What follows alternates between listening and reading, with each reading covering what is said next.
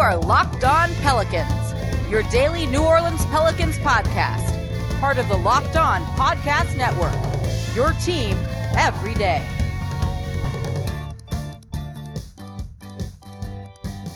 Welcome to another edition of Locked On Pelicans, the daily podcast covering your favorite team, the New Orleans Pelicans in NBA, part of the Locked On Podcast Network, your team every day, available wherever you get your podcasts. I'm your host, Pelicans Insider, credential member of the media, Jake Madison, at NOLA Jake on Twitter, here with you all on this Tuesday. And we've got a big show for you. We got a lot to cover, and we are going to focus solely on the upcoming NBA schedule. What's it going to look like? Is there anything that might change forever going forward? And then what's it going to mean for the draft, free agency, and then by extension, the trade market from that, and how that might impact the Pelicans? We got a big show with all of this to get you primed and set and ready for the season because a whole bunch of news came out over the weekend. I wanted to focus on Stan Van Gundy yesterday. We're going to go back to Stan Van Gundy tomorrow. He's also got his introductory press conference today, 2 p.m. It will be live streamed. So if you want to hear the new Pelicans head coach talk for the first time, along with Gayle Benson and David Griffin, you'll have the opportunity to listen to that 2 p.m. Central. Um, you can check it out at pelicans.com. So we'll break down his press conference and all the other comments from everyone in tomorrow's show. But today, focusing on next season, because by the way, it's basically almost here, which is kind of nuts to say. So let's start the show off and just break it all down for you in today's edition of Locked On Pelicans. So let's dive into it. The most basic of things. The season starts on December 22nd is the proposed date. They want to play 72 games a shortened season. They're going to end ideally by the start of the Olympics so that NBA players can play in the Olympics for their respective national team. It sounds like they want to retain to some degree the little play in tournament, play in series, play in games, whatever you want to call it, between the eighth and the ninth seed. That was a whole lot of fun actually between the Portland Trailblazers and the Memphis Grizzlies. They are expecting the salary cap to drop somewhere between three to fifteen million dollars. There's a whole lot there. The draft is on November 18th with free agency. They don't have a date for that just yet. Slated to start sometime soon thereafter. There's discussions right now about what to do about the tax, and it sounds like maybe it'll remain relatively flat. So that's a whole lot right there. And we're going to break down what it means for the Pelicans in the league as a whole. So what's what's going on here, right? The NBA recently was reported lost about 1.5 billion with a B dollars in revenue. That is lost gate receipts, advertising, all of that stuff. This is important to separate from ratings. We can do ratings another day because people have a lot of thoughts on this, and I think some of those narratives are wildly inaccurate. TV contracts pay out the same amount regardless of whether they lose games or don't lose games. It doesn't affect that. The advertising revenue set, it doesn't drop because of people not tuning in and because the ratings were bad. And ratings have been down, yes. So they lost that much money by not playing games in front of fans and with everything that comes with it. Maybe merchandise sales were down, ticket sales, and that gate revenue you don't get. In arena concessions and anything that gets bought from that. And of course, as I mentioned, merchandise, you probably buy more stuff at a game than you would online at home watching games on your TV. So there's a whole lot of stuff that goes into this that caused $1.5 billion in revenue to drop nothing we've seen is basically recession proof, right? So the NBA is hit hard by this, recession proof, uh, pandemic proof. There we go. NBA is hit hard by this. So they want to start the season as soon as possible. And that means that if they start the season on December 22nd versus starting it around Martin Luther King Jr. Day, which is the day I thought that they would start, symbolic, makes sense. It's a big NBA day. Anyway, it's a $500 million in revenue difference by starting it early. And given that they already lost 1.5, you don't want to then potentially start in January and let's round that all up now to $2 billion lost. So the NBA is looking to get back to playing sooner rather than later. And look, it's driven by money. I think that's safe to say here. And it's also reasonable for them want to, wanting to do this, even if it is too short of a time to kind of try and turn this all around. So the NBA wants to start on December 22nd. The TV networks and the TV contracts probably want them to start on that day too, because that is a big NBA ratings day. And they want to avoid trying to play into June, July, August like they did this year, where people just don't have the bandwidth and the capacity because you're spending more time outside. You're focused on football in some in some way to watch the NBA nearly as much. Yeah, we'll, we'll do a ratings episode maybe later this week or maybe next week because I have some thoughts I do want to share on that. So the NBA is trying to start on this day. 72 games including a couple things that I think will become the norm. And we'll get into that part in the next segment. What's that 72 game schedule going to look like? But basically, we've now seen this pandemic impact two seasons this past season that just ended and the upcoming season. And the NBA wants to get back to normal sooner rather than later. And if they can limit this pandemic impact to just two seasons, they're going to feel really good about that. So a shortened season, just to kind of end it and then get back to business as usual, is likely what the league wants to have happen. Probably this is going to mean that we don't get that full on transition to the league starting in December always or later than that, like a lot of people want. I'm looking at you, Scott Kushner. And so with the NBA getting back to things as normal, revenue gets back to normal, equalizes, and it's just cool. We're good, right? That's what they're hoping to do here. But I do think there are some things that may come into play from this that do become the norm. Maybe a shortened regular season, 72 games, I do think could become the norm. And then they put in a play-in tournament in some capacity, that kind of European soccer style of cup in some way that the league wants by adding 10 games in, in something else. There's also a couple of other things that could come from this season that I think will be the norm. And we'll get into that. Let's get into the schedule part of everything here in the next segment of Locked On Pelicans before we get into all of that and then what it means for free agency, the draft, and all of that, all of that stuff, and how that impacts the Pelicans, today's show is brought to you by rockauto.com. One reason repair and maintain your cars, save some money that you can use for other things like rent your mortgage, food, whatever it might be. Why would you choose to spend 30, 50, 100% more for the exact same auto part at a chain store or new car dealership? You should not do that. RockAuto.com is a family business serving auto parts customers online for 20 years. Go to RockAuto.com to shop for auto and body parts from hundreds of manufacturers. Literally anything you could need.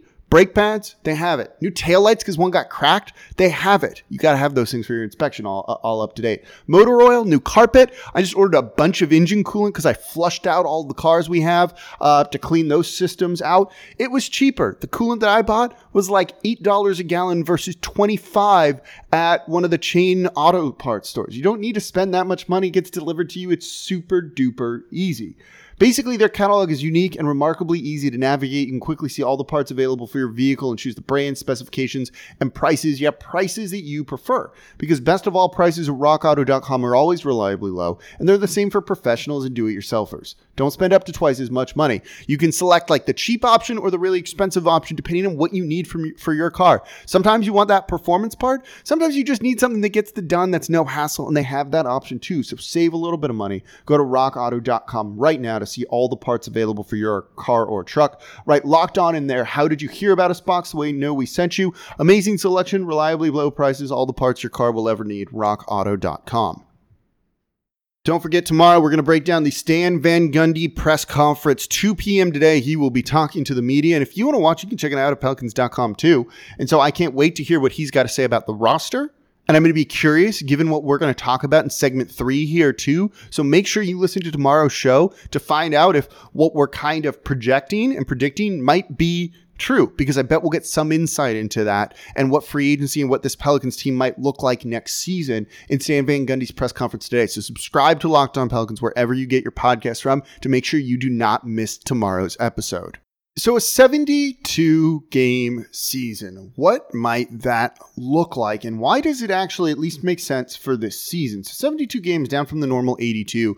This is going to be interesting and it's going to kind of remind you to some degree, I think, of the bubble in some way where teams might be playing almost every other day, but you can do a lot of that when travel is somewhat restricted. So, if the NBA does kind of a weird schedule for next year, you're going to see some things that get adopted and some things that don't for seasons after that. I do think the travel and playing games in groups is likely what we might see kind of going forward. So what I would expect to see is next season no interconference games, no East versus West games. You're just not going to get that.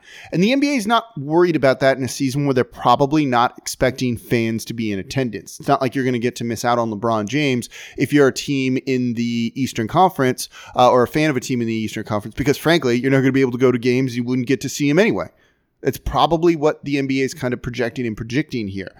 So I think you're going to see interconference only games. And what you'll see is you will play the teams in your division eight times eight times. So the Pelicans will play the Rockets eight times, the Mavericks eight times, the Memphis Grizzlies eight times. And also, if you want to build a rivalry between Zion Williamson and Ja Morant and, those, and their teams, playing eight times in one year is absolutely a way to go about kind of building that. So you might get some more hatred going forward from the fans for their division rivals when divisions in the NBA feel a little bit pointless. They're kind of stale and something that you probably don't need.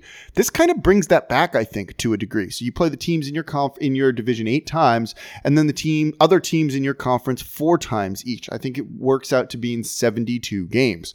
So you'll get a ton of that. And the way it would probably work is if you're the Pelicans, you fly to say Los Angeles and play the Lakers twice in a row, and then the Clippers twice in a row. Then you get on a plane and you fly up to Golden State and you or to San Francisco, I guess, and you play the Golden State Warriors twice, then the Sacramento Kings twice, and then maybe you come home, and then eventually you'll get back out on the road and you'll go play the Utah Jazz twice, then the Denver Nuggets twice, then maybe the Portland Trailblazers twice, and so on and so forth. And all teams would kind of do this. Probably two games in almost maybe a back to back situation.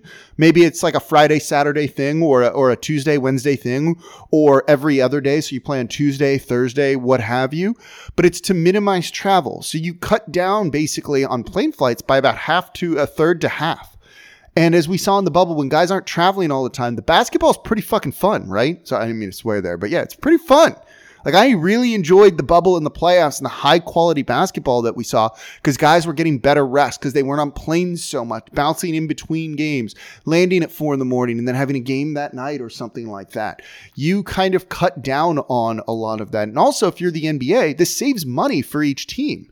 You don't need to charter as many flights. That can get expensive. Per diems on the road all of that stuff gets cut down somewhat for teams as you cut down on the travel with it. So I think this makes a lot of sense. You save money and it just gets things done in a more I don't know, efficient manner. It's not as fun, maybe, as kind of the jet setting that we like as fans, a new team coming to town every night.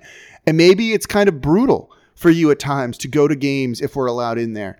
But it's got to get done. So I would not be shocked to see that 72 game schedule, at least in terms of the travel and how it's done, kind of become the norm going forward. Maybe it's you go up to New York and you play the the Knicks once, twice, something like that. Uh, however, it might be, at least for you know division teams and for conference teams. So you go to Houston, you play them twice, then you come back home, and then you go on the road again for like two more games, whatever it's going to be. I would not be shocked to see games played in groups like that instead of one game in Houston, then the next game in San Antonio, then the next game in Dallas. You might go to Houston, to San Antonio, to Dallas, something like that, just to make things a little bit more efficient. And that's what it looks like it'll probably be, if I had to guess, this coming season. But eventually, the NBA will go back to playing those interconference games. You'll get teams against uh, games against teams in the East, and so on and so forth. And we'll get back to a little bit more normal of a schedule when we can do this. Now, the season probably ends before the Olympics if the Olympics go on.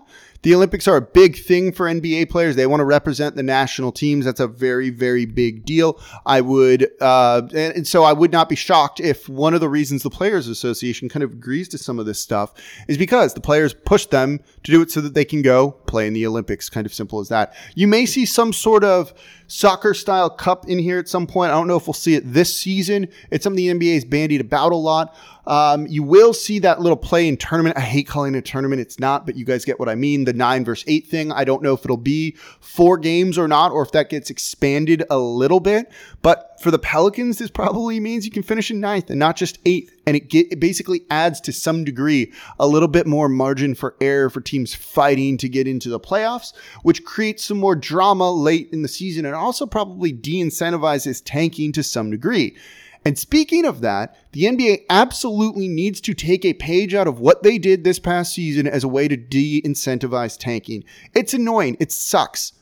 Unless your team's doing it and you land the number one overall pick. But only then is it okay.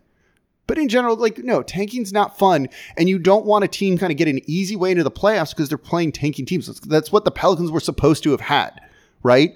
That's not what you want, unless you're a Pelicans fan. But you guys get what I mean, the larger point I'm trying to make. That's not good for the NBA. What they need to do is at a certain point, almost an arbitrary point or three quarters of the year through the season, you freeze the records there. And then at that point, that's the draft order or the lottery order. And losing games over the final 10 don't matter. You may as well play to win because even if you win games, it doesn't actually change where you are in the standings. The NBA did this when it went into the bubble. It froze the schedules or it, flo- it froze the standings unless you got in, right? So the Pelicans, by not getting in, couldn't move up or down from their spot, depending on what happened to the Portland Trailblazers, the Memphis Grizzlies, or the San Antonio Spurs, and all of that. But them winning or losing games, if they had gone 0 8 in the bubble, their draft positioning in the lottery would not have changed. I like that. It means every team should be competitive down the stretch, which is what you want because frankly, there's no incentive to losing. Maybe you do go with a youth movement, but at least they're trying to win, right? You're not getting those head scratching moves of like, oh, this guy isn't going to play and it's rest or what have load management, what have you. Freeze the standings at a certain point. That's the draft lottery standings. And then every team should go out and try and compete because maybe you have a chance to get in the playoffs while still also being a lottery team or close to it. Maybe that's the way to go.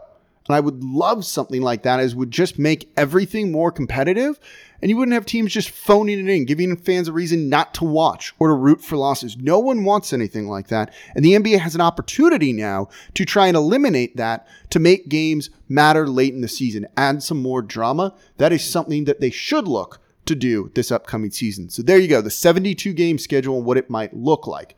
So all of that is in the lead up to the next segment. How does this impact the draft, free agency, and trades, player movement, all of that? What's the salary? What's going to happen to the salary cap? What's going to happen to the tax line?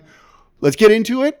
And then we're going to see in the press conference later today from Stan Van Gundy if some of this gets hinted at. I'm curious. Like I'm I'm really excited for this press conference and to talk to you all tomorrow to see if we get a hint of anything that we're kind of projecting and think might happen. So coming up, I'll explain what that all is going to be. Draft free agency trades, all that and a little bit more in the next segment here at Locked On Pelicans. Don't forget, subscribe to Locked On Pelicans wherever you get your podcast from. Whether you're a new listener, and thank you for tuning in if you're excited about Stan Van Gundy and what this team might look like next season, or you've been with me for a long time, I appreciate you taking part of your day to listen to the show. It's a lot of fun here talking about Zion Williamson, now Stan Van Gundy, kind of larger than life personality, free agency, the draft, and what the season's going to look like next year. There's a lot of basketball coming. I'm excited. I hope you're excited. You could probably hear it in today's show. So I can't wait to talk with you all some more about this. So subscribe subscribe to Locked On Pelicans wherever you get your podcasts. All right, draft, free agency, all of that. What's it mean? And there's a lot. So it, it, it, starts with the schedule. If you're starting on December 22nd, the draft, by the way, is going to be uh, November 18th, and you're going to have free agency start somewhat after that. That basically means that training camp starts in a month. Obviously, there's going to be no summer league. And so this all seems to favor teams that have continuity is what I think it kind of boils down to. The people that you draft on November 18th, the season starts less than a month after that. These are guys that haven't really played competitive basketball since early March. There was no March Madness. The trainings and the combine and all of that where they play five on five, none of that's happening right now.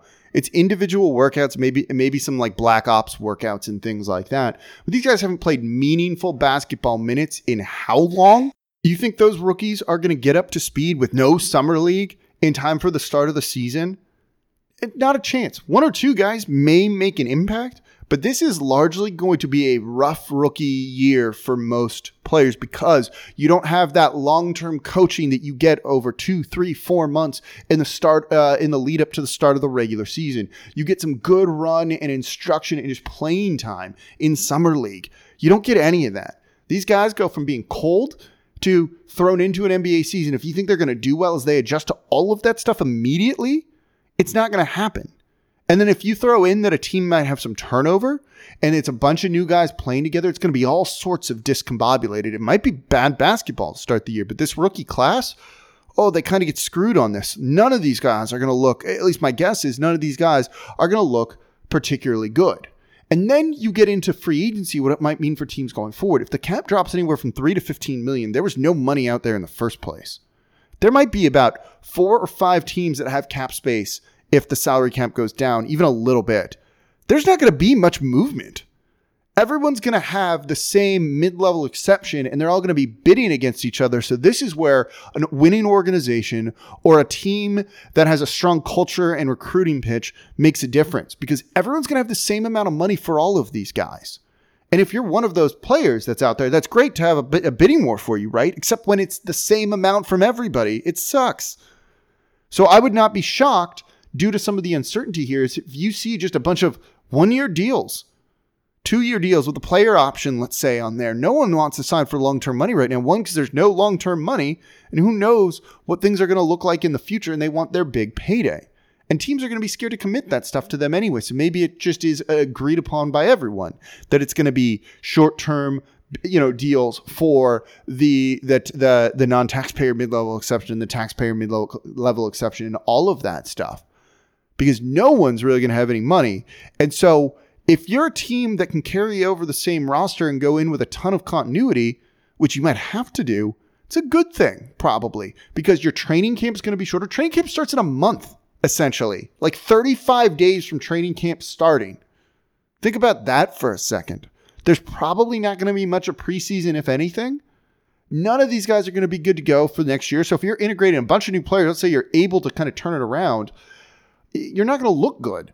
And that probably means that the off-season trade market, Jrue Holiday, JJ Redick, hell, Chris Paul, none of that probably is going to happen right now because teams are kind of scared to rock the boat. Because if you want to get off to a good start or you have hopes of making the playoffs, starting five and 10 or, or, or you know, two and 13, as the Pelicans have like done before, kind of puts you in a hole. You only have 72 games to get into the playoffs, not 82. You're losing 10 games. So if you're like, oh, we'll peak later and we'll go on a run and get in, you have 10 less games to do that. So this does seem to favor teams that go into the season with some continuity from last year. This ties into the Pelicans in an important way. One, it probably means they're not trading JJ Redick and Jrue Holiday more so than they probably aren't weren't, weren't going to trade those guys. Two, it kind of ties into what's been reported about Stan Van Gundy saying he had a vision for this roster as it is. And that David Griffin liked a lot of this roster as it is. And maybe they want to roll into next season with that to see what a new coach can do. And if these guys have some continuity with each other going into next season, gives them a bit of a jump on getting to the playoffs in a shortened season where every game matters just a little bit more. And I would not be shocked if that's what the Pelicans do. And in the press conference today for Stan Van Gundy, is Griffin going to mention something about that? Is is Stan Van Gundy going to mention something like that? Do they give any hints about what things might look like? But then, what does this mean? It means that the trade market is not going to heat up at the trade deadline. It's going to heat up well before that. This might be a very active season in December and January in the lead up to whenever the trade deadline is. Things get done in that final week, right? Final couple days of the trade deadline. You don't see a ton before. In a normal NBA season that starts in late October, early November, you rarely see trades before January. I think if you were to kind of uh, scale that to whatever this season's going to look like, it's going to have trades before January, whatever month, whatever day it would would equate to in this coming season teams are going to use the first 15 games as training camp because you're not going to have a long enough training camp. You're not going to know what really works and what doesn't. You're going to treat the beginning games kind of like it is. You'll see some screwy rotations. You'll see weird combinations of lineups and some funky runs out there. And then when teams start to figure out what works and what doesn't and what their biggest needs are, that's when the trade market is going to get active. And that's when maybe you see a team realize, like, crap's not working for him. Let's just trade for Chris Paul right now. Or try and make a move for Jrue Holiday or JJ Redick and then just be shot down over the phone by David Griffin when he answers and goes, no way, because we want to keep those guys.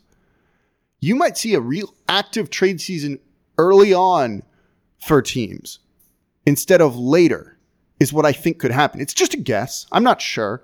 And maybe we'll get some idea of what things might look like for teams uh, as we go into next season in this press for the team, the Pelicans, as we go into this presser with Stan Van Gundy later today. I don't know. Like a lot of this is guesswork because we've never seen anything like this. We don't even need to get in the tax, which either goes stays flat, goes up, does it go down? I have no freaking clue. We are in such uncharted territory and uncharted water.